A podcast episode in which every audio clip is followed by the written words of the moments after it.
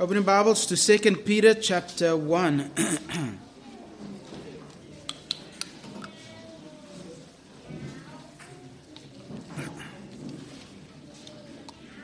As you are still settling, I decided to break my lessons up because I don't want to have um, sheets carry over.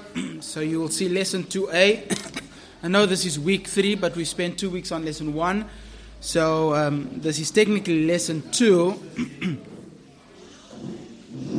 and uh, I've broken up the theology of psychology uh, over three weeks, and uh, so this, this I'll explain that in a moment's time. Uh, the goal is to finish a section of sheets so that we don't have carryover because next week we may get some new visitors and it's difficult for them to get all the answers for that week. Um, so hopefully I'm able to get through all of the notes today. Second Peter chapter 1 verse 3 His divine power has granted to us all things that pertain to life and godliness through the knowledge of him who called us to his own glory and excellence or goodness, which he has granted to us by his precious and very great promises, so that through them you may, th- uh, you may become partakers of the divine nature, having escaped the corruption that is in the world because of sinful desire. For this very reason, okay, make every effort to supplement your faith with virtue, and virtue with knowledge, and knowledge with self control, and self control with steadfastness, and steadfastness with godliness, and godliness with brotherly affection, and with bro- uh, and brotherly affection with love. For if these qualities are yours and are increasing, they keep you from being ineffective or unfruitful in the knowledge of our Lord Jesus Christ. Just still there. We will return to this passage in a few weeks' time, and I'm going to read it again, not next week, but the following week. Sorry, I got a bit of a cough, so um, I may hurt your ears at some time. In our study this morning, we will cover the theology of secular counseling. We're going to evaluate the theology of what counselors in the secular world do on three different levels. I'm going to go approach, approach the psychoanalytical aspect, the behavioral aspect, and then we will look at the humanistic method. So, this covers at least three or four guys, which is Freud. That's our first uh, person that we'll cover. Uh, included with Freud is Carl Jung, but I have to separate him from um, Freud because Jung adds a nuance to Freudian uh, methodology, so I'm going to deal with him, but that's still under the psychoanalytical approach. Then we have Carl Rogers and then B.F. Skinner. So those are the four guys we will look at over the next few weeks. And uh, the reason we are covering the theology of psychology is because, and I hope you see this, we have been influenced by psychology to a great degree in a number of different ways. The language we use, the way we think, the way we speak to people, the way that we approach our problems has been psychologized. And so we have to undo some of that thinking. Um, I don't cover every aspect of the history of, the, uh, of um, psychology. Uh, I do recommend reading Richard Ganz and then Joel James. I put it on the website. In his the reader that we are using for this class, he does cover a little bit more in in some aspects, uh, breaking it down in terms of um, uh, uh, secular psychology's theology of man, sin, God. So that is very helpful. Take some time to read through that. I think that is the reading for this week and next week. Um, so please uh, do uh, cover that. We don't have class next week because we have a visiting speaker. Uh, so you have some time to take some time to read and catch up if you haven't been reading. So the plan is to look at some of the aspects of the major contributors to the theology of psychology. And I say theology because no counseling is atheological. That is uh, the alpha privative there negates theology. It's not without theology. no, no counseling is approached without a measure of understanding who God is, what sin is, who man is. Everybody, though it may not be biblical, has a theology, has a view of God, and approaches counseling with that view. You could call it a worldview. You could call it a presupposition. You could call it a, an approach. All of that substantiates or formulates the approach, affects how we deal with problems. So, no secular approach, and you hopefully you will see this, is atheological. Um, let me just add this in. I don't give you all my notes, and I do want you to write down the answers. I know it's like it feels like being in school, but I have a lot of sub notes. And if I say A, B, and it's not in your notes, it's because I have it in my notes because I subnote everything. Um, eh, you're welcome to write this down.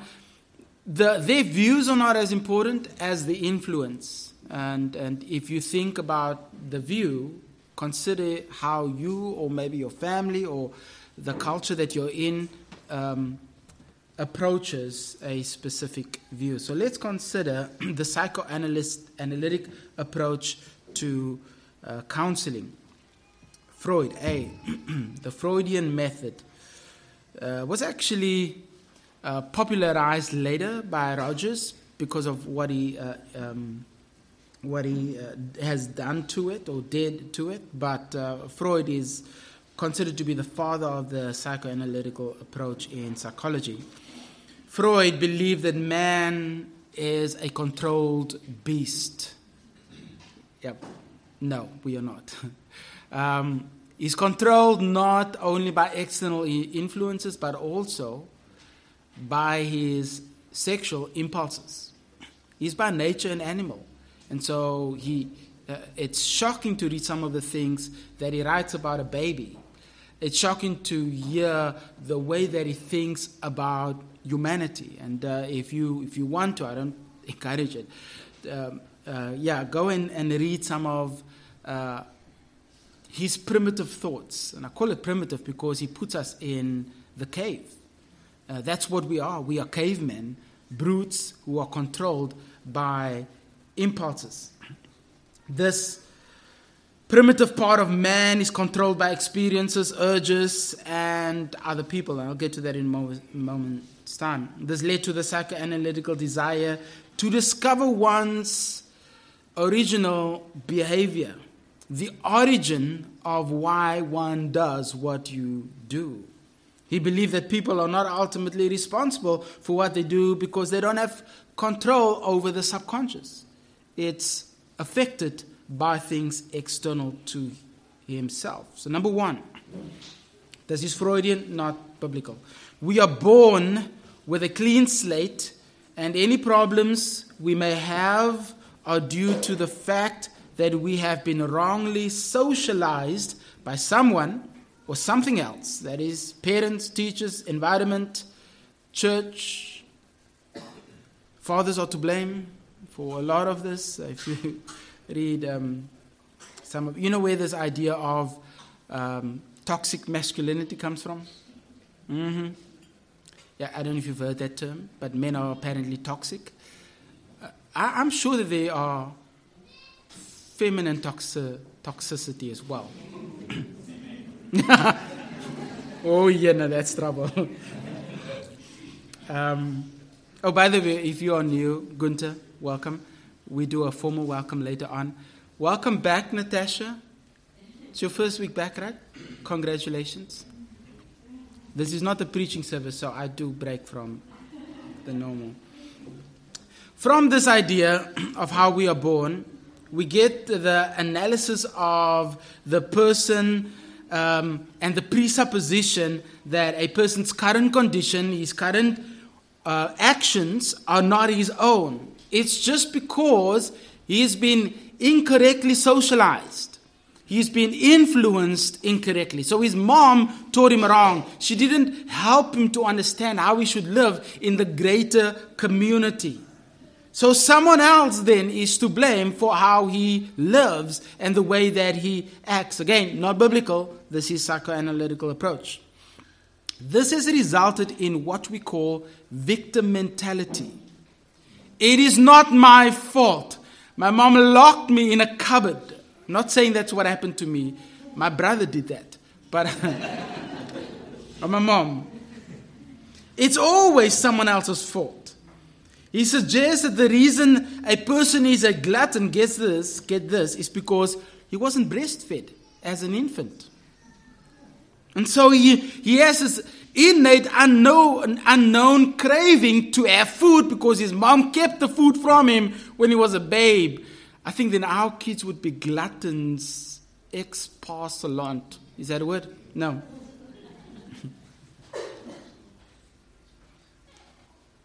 This removes personal responsibility.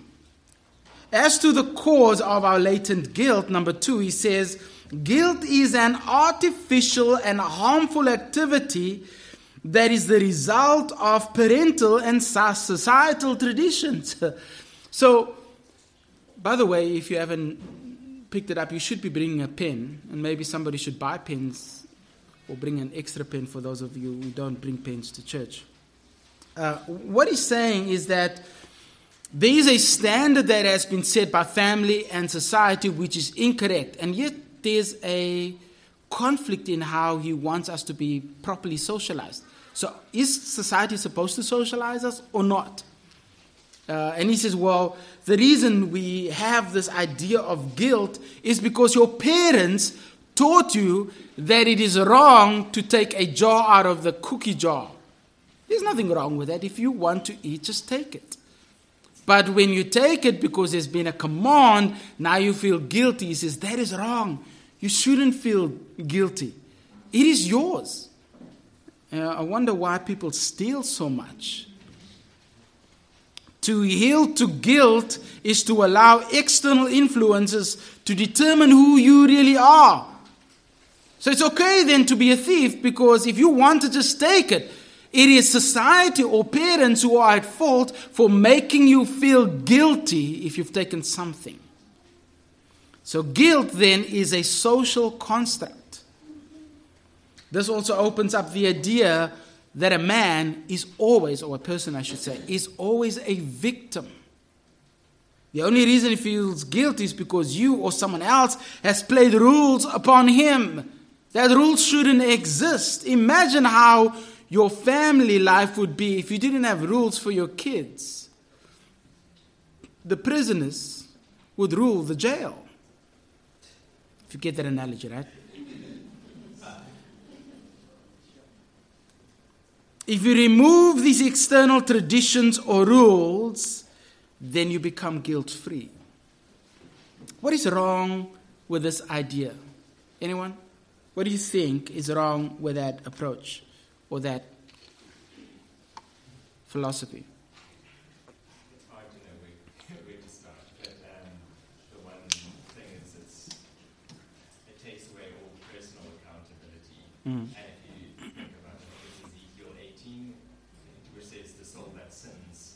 will surely die. Yes, amen. You mustn't say our teeth are on edge because our fathers ate yeah. sour fix. Yeah, yeah, yeah. Interesting. Well, well said. Well said.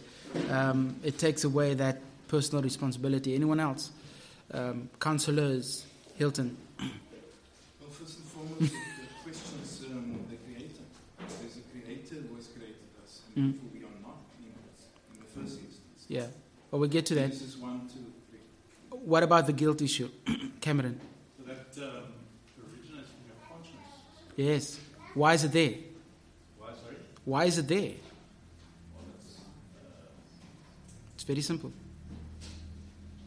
why is it linked? Why is it there? Why is it there? Your conscience is God given. Yes, it's God given. You feel guilt because God has placed a conscience in you that knows right or wrong. Whether, whether your mom tells you it's wrong to steal kids. I don't know if you saw a video. Um, I was still in the States, and I think it was Shanton who sent it to me. he sends me weird stuff. So uh, there, there was this mom is in South Africa who's teaching a child to steal people's bags at Spur. So the child goes underneath the, the, the benches, the things that you sit on, and he grabs the bag of the lady who puts a bag between her legs underneath her, and then he grabs the bag or goes into the bag and steals the. Yeah, so don't put your bag on the floor anymore. so he grows up with a conscience that it is not wrong to take from other people. So, so imagine where he is today, and this was a few years ago. Um, yeah, anything else on guilt and the psyche of man? No, let's move on. So, what about psychoanalytical deliverance? Number three. The primary method of helping a person is to dig deep into the person's psyche. I just want to put a caveat in here. They don't believe in the soul. Man does not have a soul. They, they do believe that man has a spirit, um, and it's part of the mind, as, as uh, some of them would believe, but not a soul because soul is a religious creation. It is that is what God gives, but they don't necessarily believe in God. So, um, deep dig into the person's psyche and past to try to analyze why they are the way that they are. So, balance is often achieved by being able uh, uh, to blame others or to offer an excuse for someone's behavior. So, if you go lie on the couch and uh, the psychoanalyst will tell you, Well, tell me uh, is there a time in your life when you felt repressed? Know, maybe your, your dad uh, didn't want you to do something. Let's explore that. So go back in time and, and place yourself in that situation. I'm psychoanalyzing you now. And think about how you felt. And then they will talk about that feeling and develop that. And he would say, well, that's the reason you are the way you are. It's not because you made a choice today to beat up somebody else. No, no, no, no. That's not the reason. It wasn't you. You know what? It's because your dad didn't want you to have a bike as a child. I think all of us would be murderers because of that. So, the psychoanalyst can uncover the reason because he's the professional. He has the capacity to look into your past and help you in the present. He alone has this special personal knowledge and the key to unlock you your problem and to help you to live a better life. This is nothing more than professional medical Gnosticism. They assert that no mere pastor who only deals with the spiritual soul can uncover the deep seated problems that is hidden. It is, it is too deep for a pastor to see. It is hidden in the psyche of man. The spirit is separate from the soul. It is hidden in that part of man. This is them, not us. It's hidden in that part of man that the pastor cannot get to. Is there any verse that you could apply to the situation?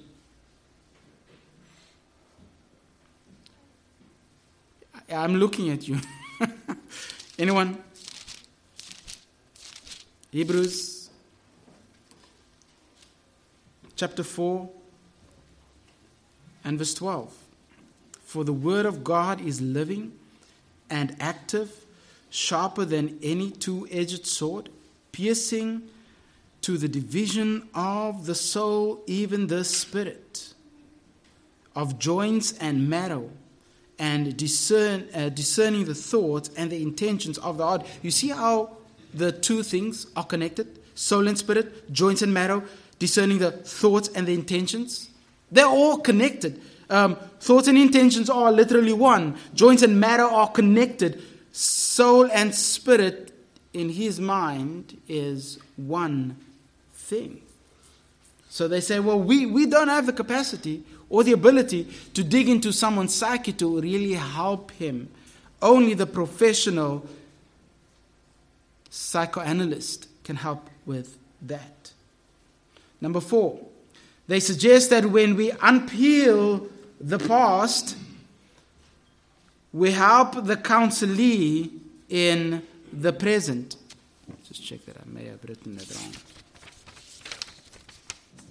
yeah, it should be we help, not to help. When we unpeel the past, we help the counselee in the present. What do you think is the problem with this? I'm going to deal a little bit further with dealing with the past in, from a biblical perspective later on, but what do you think is the problem with this idea? Yes? It's one part. Yeah, it takes away personal responsibility. What else? I, can't hear whoever spoke. No, not you. No, nothing. I think Scripture keeps speaking about, and I don't have a single verse to hang it on. Thank you. Scripture always speaks about your present condition before God, Okay. rather than necessarily the past. So they're stuck in the past. Mm. They're not considering um, the present as God sees Yeah. the present. For this is the will of God, your sanctification. Now, um, is it wrong to go into the past and try to deal with past issues to help somebody in the present? I'm going to get to that uh, uh, later on. I'm going to say for now that trying to deal with the past is not helpful in the present. There's a way that believers can be helped, but that is not the way that we help. Uh, to this, to do this, the counselor, again, unbiblical counselor, must examine the unconscious mind known as the subconscious. The unconscious mind is governed by primitive, primal, uncontrollable urges. Freud says that man is an instinct dominated beast and he must be released from the prison of guilt and rules. Wow. Imagine the mayhem we will unleash when we teach our kids you are but a beast that has been caged. You need to be unleashed. I don't think my kids needs to hear that kind of nonsense. They don't need to be unleashed. They are already un- unhinged as it is. So, the unconscious mind apparently is the affected part of mankind, both positively and negatively, by experience and others. So this subconscious, subconscious mind actually controls you.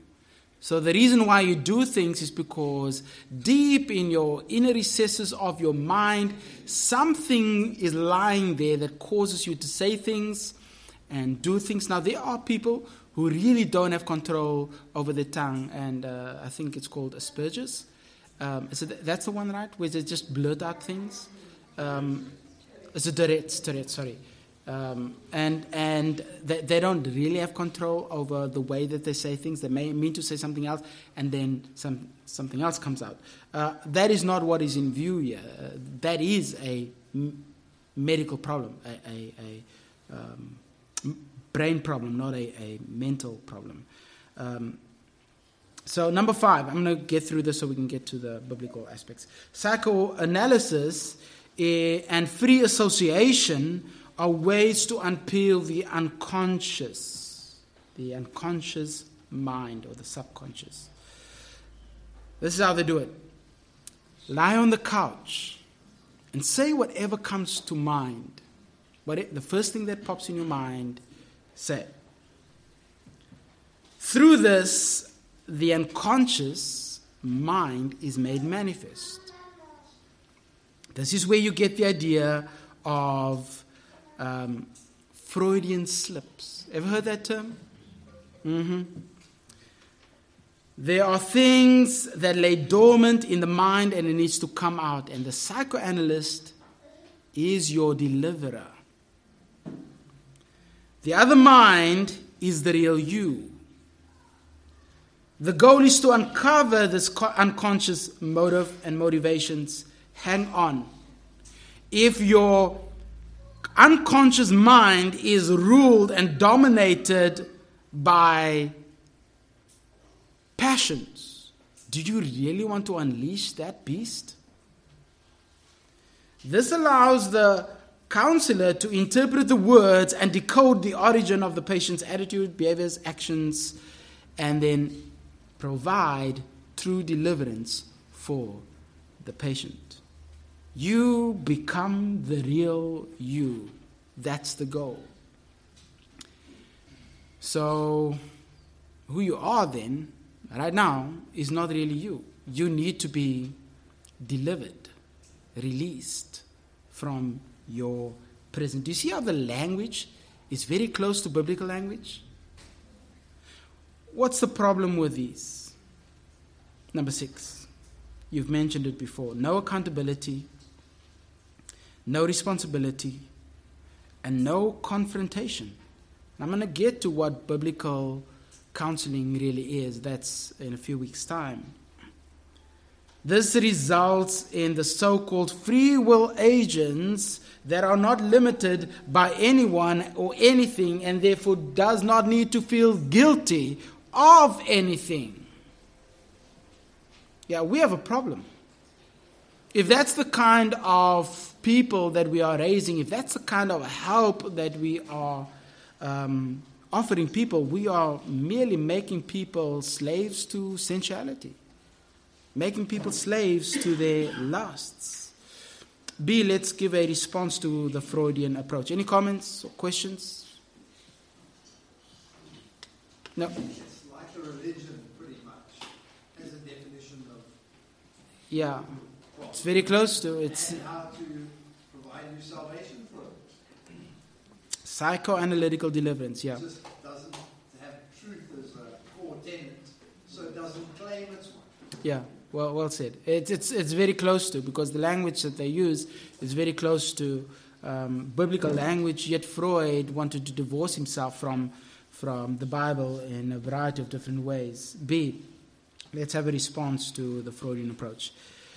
Number one, every person is accountable for their own actions and words. Matthew chapter 12, verse, verse 7.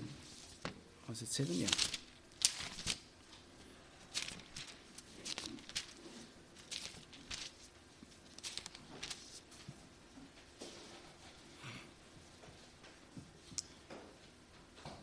Uh, no, that is not it. Um, let me see if I can find it. Every word and every deed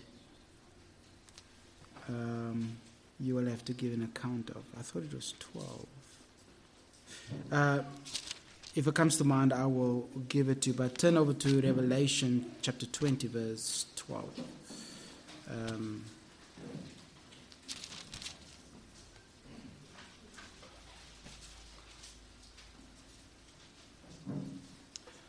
from 11. Then I saw a great white throne, and him who was seated on it. From his presence, earth and sky fled away, and no place was found for them. And I saw the dead, great and small, standing before the throne, and the books were opened. Then another book was opened, which is the book of life. And the dead were judged by what was written in the books, according to what they had done. That's everyone will be judged according to, I'm talking about every unbeliever, according to what they personally did. Every person is accountable before God for their own actions. Number two, Matthew 12, 36. 36. Read it. Now I tell you that every careless word that Yeah. people speak, they shall give an account for it in the day of judgment. That's the By one. your words, I think 37 is probably, by your words you will be justified, and by your words you will be condemned. Yeah, it's, it's 37. But both 36 and 37, um, you will give an account for every careless word. Uh, and by your words, you will be justified, and by your words, you will be condemned. Um, the, the word they justified is not salvific justification, but um, being. Um, uh, uh, uh, what's the word I'm looking for? Vindicated. James, yes, there you go. Vindicated. So um, that's true. So that's that's makes every individual person accountable for their own words. You can't blame your mom, can't blame your dad, can't blame society, Can't blame your teacher. You are accountable for your words. Kids, by nature, by nature, blame others. It's, uh, it wasn't me, Dad, it was his fault. He did it first, so your, just, your justification is that he did this, and so you do that to him. I'm not saying that that's what my boys do, I'm just saying that's what kids do generally. Um, number two, we do not have uncontrollable passions as uh, believers. We are expected and commanded to have victory over sin. Romans chapter 6 shall. Uh, um, Shall we continue in sin that grace may abound? By no means, Paul says. In chapter 7, he says, Thanks be to God through our Lord Jesus Christ. He, in response to the question, Who shall deliver me from the, this body of death? Number three, and I will probably have a response to this. There is no biblical basis for the subconscious. How do you explain or defend the subconscious? Now, those of you uh, who did biblical counseling or are doing biblical counseling with Berean, you should be able to answer this. How do you respond or defend uh, the subconscious? Does it exist? If it does, how do you defend it? If it doesn't, how do you defend that position? I'm going to start with the two of you, so think. Hilton, go for it. Thank you. Okay, pass for to uh, Cameron. I mean, I clearly remember um, there, is, there is no uh, biblical basis for subconscious, and uh, because it throws up that very difficult question: Do we have subconscious? But how can uh, okay, so um, I don't know. So I don't know if you covered this, but does anybody know what trichotomy and dichotomy means? What's the difference between the two? What is trichotomy? Three what? Three divisions. Man is spirit, soul, and body. Dichotomy, man is two, spirit and soul. Uh, or sorry, soul, spirit, and body. So spirit, soul, body. Um, yeah, so two divisions versus three divisions. So that's your answer to the question with regards to the subconscious. Uh, so Christian psychologists Christian counselors would say, um, no, but man is three. For instance, 1 Thessalonians, uh, yeah, let's use, use that one first. 1 Thessalonians chapter 5, verse 23. I think it's this one. Yeah, it's this one. So he, uh, Paul says, Now may the God of peace himself sanctify you completely, and may your whole spirit and soul and body be kept blameless at the coming of our Lord Jesus Christ. Speaking about the rapture of the Lord. Um, there's is that trichotomy or dichotomy? Tri. Okay, so man then has three components. Go to Mark chapter 12.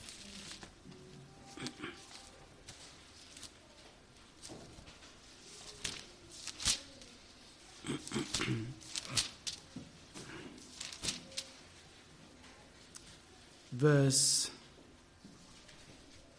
30. Yeah. And you shall love the Lord your God with all your heart, with all your soul, with all your mind, and with all your strength. How many parts do you see there? Four. So, well, hang on. how many how many parts are there to man? Three or four? Because you're going to go with that argument that he Paul uses the the the, the spirit, soul, and body as three parts, then how does Jesus use this to define man? It's not a tripartite discussion or a quadpartite discussion. Jesus is describing the entirety of man with your soul, spirit, mind all relate to one thing, one thing, and strength. That's the entire person. Then Paul when he says spirit, soul, and body, relates to your whole person, not your components that make up your person, because spirit and soul is essentially what? One. In fact, spirit soul can be equal to mind, or mind can be equal to heart. That's how the Bible uses both um, spirit, soul, and mind. It is used synonymously. So when you see those three divisions, God is not breaking us up into three people or three, three parts. This is not an argument for the Trinity people. Because I've heard that. No. Um, because one part of us is susceptible to corruption, right? It demonstrates corruption. The other part of us is depraved from birth. How do you relate that to the Trinity? You can't break uh, man up into three parts and say, well, there you go, that's, that's how God is. Spirit soul, from the biblical perspective, is actually one to give you a complete idea, it's, it's um, uh, what Paul and Jesus is saying is that it's the whole person. Where does subconscious fit in then? Is it spirit or is it soul? If it does exist, where does it fit in? Because clearly it doesn't fit with the body, it doesn't fit with the strength. So where would you put it? Soul or spirit? Well, Technically, Christian psychologists say soul relates to God, spirit relates to who we are. So then it has to be in the spirit of man. It's got to be in the mind of man. As if you can't separate. Remember Hebrews chapter 4? Piercing asunder, spirit and soul, uh, thoughts and intentions. They are one. So God can split between your real intention and your. Um, uh, uh, uh, resonant thought, why you do what you do, and why uh, you've thought the way that you've thought. God is the only one that can do that. We can't. So nobody can dig into the subconscious. There is no mind within your mind. Now, do we have the capacity to move things into our distant past and not think about it again? Yes, we do. Do we have the capacity to have um, uh, memories that are suppressed. Yes, you can do that. Uh, and I'll explain wh- what that does and why that is in a moment's time. Do we have the capacity to have um, memories that are influencing us today? They are things like that in the mind of a person. But there is no such thing as a subconscious. There is nothing below the mind. Yeah, go. So, Proverbs 20,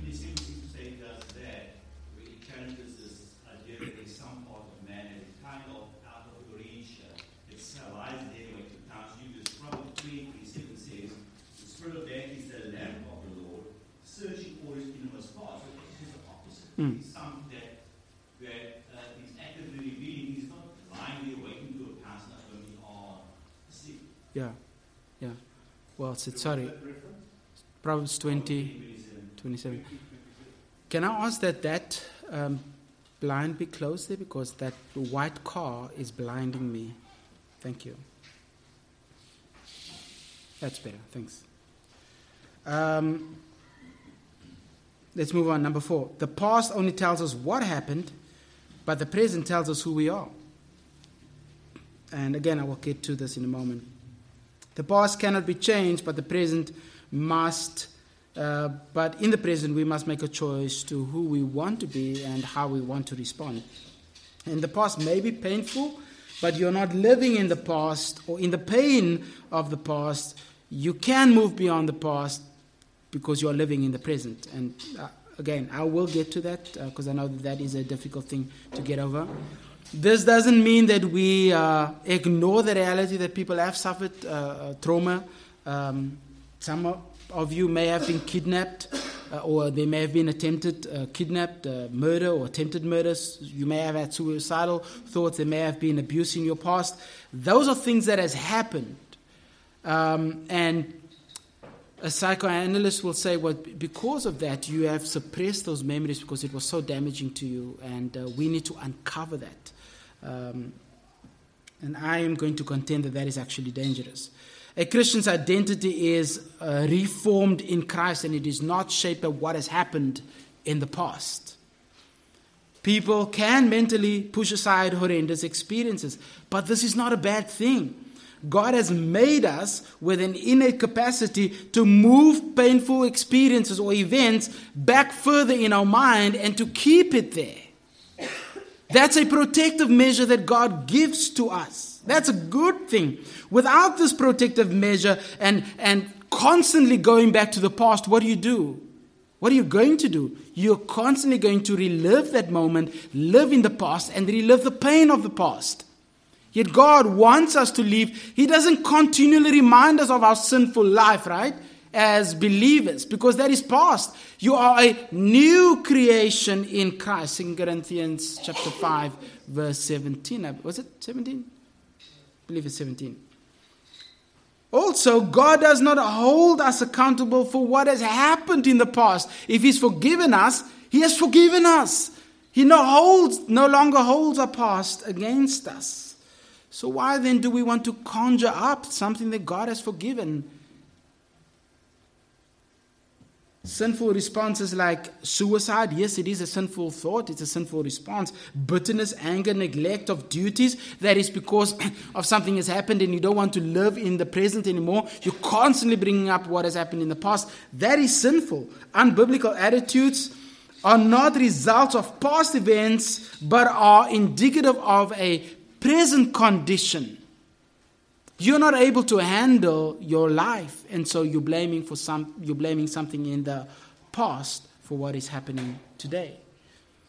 While you may have uh, built up a habit of dealing with trauma um, through bitterness and bursts of anger and attacks on people, uh, those are all sinful. That can be true because of what has happened. You you generally may have built up an a, a pattern of how to respond. But when you become a believer, that pattern should end. There's a new mind, a new heart, and a new response that is required by God. Recalling the past does not deal with the present, but only hampers you to live in the present. It is not helpful to go up and conjure up events in the past. Healing of the past does not heal the problems of the present. They may or may not be related. Um, we need to deal with what is. In other words, we deal with your actions today, who you are right now, not what has happened in the past. Jesus forgives us from our past and gives us new life, and we do not need to recover what has been laid at the foot of the cross. Doesn't matter the events that has taken place, when you come to Christ, you don't only lay your sin, your sin, you lay every burden at the foot of the cross. You, you do not remember the um, pilgrim's pro, progress? Pro, progress? Um, I was going to say process. The, the, the, the baggage that he wears. It's not just the sin, it's everything that, that piles up on him it is at the foot of Jesus that that gets laid. You live a new life. That baggage should not be carried along with you. But what psychoanalysts do is they take the baggage of the past, bring it into the present, and what are they doing? They're laying on the baggage of the past and constantly weigh you down in the present. That is not helpful. So let me answer the question C. How do we overcome hurtful, painful memories or events in the past. Number one, embrace them as part of your life. It has happened. As painful and as hurtful and as difficult as that may be, it has happened. You cannot change it. So you have to look back on it as something that God has, in His divine uh, plan, has allowed to take place in your life. So embrace it as part of your, your life. It makes you who you are today in Christ. It does not define you, though. You are not defined by past events, no matter how bad it is. You are defined by your identity in Christ. You are what you are because of what Christ has done in and for you. Number two, ask the Lord to help you move past it because you can move past it. Number three, trust in the sovereignty of God, and this is hard. Um, sometimes difficult events becomes a crutch in people's lives. Well, you don't know what I have experienced. You don't know my history. And so you have no right to tell me how to live. No. There is no such thing in Scripture. When God speaks, He speaks to you in the present and demands a righteous, godly response from you right now, regardless of your past. When He commands you to live a holy life, to live a life that would honor Him, it is despite the events that has taken place in your past. So trust God that He knows what He is doing and allowing the events of your past to, to, to be part of your life. It is um, it's part of the way that God is able to use you in a specific way that He cannot use anyone else. The events of your past has given you an insight to a hurt that you alone um, have Someone else may have experienced something similar, but your situation is unique to you. What does Paul say in 2 Corinthians chapter 1, I believe it's verse 3? That God comforts, comforts us in all our affliction. Why? So that we may what? Comfort others with the comfort that He comforts us with. So God comes to you in your situation and brings to you his comfort so that you could comfort others. Your event, your life, if you're a believer, your life that he has uh, allowed you to experience as a person prior to Christ is part of his plan in that you are the one, the way that you are, with the life that you have, so that you can be an example and a testimony to others who are going through difficult things in your life. God can use your past. Is there any situation in Scripture that testifies to that? Do you have a question or comment? Okay, go ahead. Um, the individual goes for this unbiblical counseling. Um, they kind of think they've got, um, they kind of think that they've dealt with the with the past when they speak about it and it's out in the open. Say dealt with it, but when when you read God's word and, and God um, commands that your life be changed Mm. um, in the present because of His word, then the repentance should occur, and then you look back at the past and you know that the repentance is necessary. Yeah. But the, the, the unbiblical counsel just makes you feel like, oh, I've dealt with it. Yeah, so just getting back to your comment, dealt with the past. Who deals with the past? God does in Christ. No psychoanalyst or you need to deal with God has forgiven and that He has nailed. Even the harsh events of your life has been nailed to the cross because that guy sinned against you. It has been nailed to the cross. It could be a woman as well. Um, is there any passage in Scripture that speaks about how God sovereignly uses horrendous events in the life of an individual to bring about good? Come on, it's, it's pretty obvious. Anyone? Joseph, right? At the end of, of Genesis, what, is it, what does Joseph say? What you meant for. Let's just think about this. His brothers threw him in a well and then sold him into slavery. Oh, imagine your family does that to you. He's gone through horrendous pain of separation from his mom and dad and his brothers. He did love them. He was a bit prideful, but he, he loved them. And then, not only that, in doing good in Egypt, he gets thrown into prison again.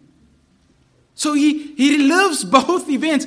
He does not look back at that event in bitterness, in anger, or, or um, in shame. You know, he says, what, what you intended for evil, God intended for what?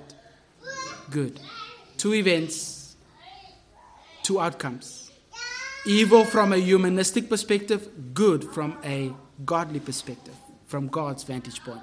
I can use this to, if Joseph is not thrown in the well, there is no salvation in the terms of calamity, no deliverance for Israel in Egypt. Um, so God knows what He's doing, which leads us to point four. Understand that the way and the will of God is higher in purpose than we can understand or comprehend. We don't fully understand why these things happen. I can't tell you. You may come to me and say, This is what I've experienced. I will tell you, like I've said before, I can't tell you why God has um, allowed that to happen in your life. It's hard to hear, it is hard to have gone through, but I don't have the answers to that. But you need to learn to entrust that, inve- that event and the entirety of your life, not just that event. Don't get stuck on that event. Your life is, is, is more than just that event. If you only look to that event, that that defines you. God has given you more than that. So, number five, replace the sinful actions, thoughts, and responses with godly ones. We can respond sinfully to these events in our lives. I do need to end. We have five minutes left. Um, but I just want to recommend those two books. The Christian's Guide to Psychological Terms by Marshall. It it um, gives you the, the psychological views and then the biblical response to that, and then the Christian Counselor's Manual by Jay Adams. I love that book. I've read it through twice now. It's it's it's about that thick. It's not not too heavy, but um, it will be helpful to you. Any questions? We have a couple of minutes. Comment.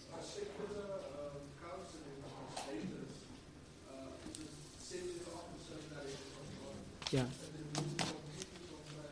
Well said. Yeah. In fact, um, they will tell you to forgive yourself because you need to deal with your problem. You are the solution. It's, it's, it's, you'll see this in, in Jung as well. You are the one that can overcome your past. Um, no. If you're going to constantly uh, go back to that event, it will weigh you down. Lay it at the foot of the cross. That's deliverance. That's where Christ is able to heal your hurt. Um, but you're right, getting back to your point. It is dangerous. That's why Christian psychologists are very dangerous. They do not offer the biblical help that you need. Um, but anyway, I do need to end. Thank you for your time. We have a couple of minutes. What did I say? I said Christian. No, I meant Christian counselors. Christian counselors are different from biblical counselors uh, in that Christian counselors lean on psychology, whereas biblical counselors uh, don't. Thank you. We'll take a short break and then resume with the preaching service.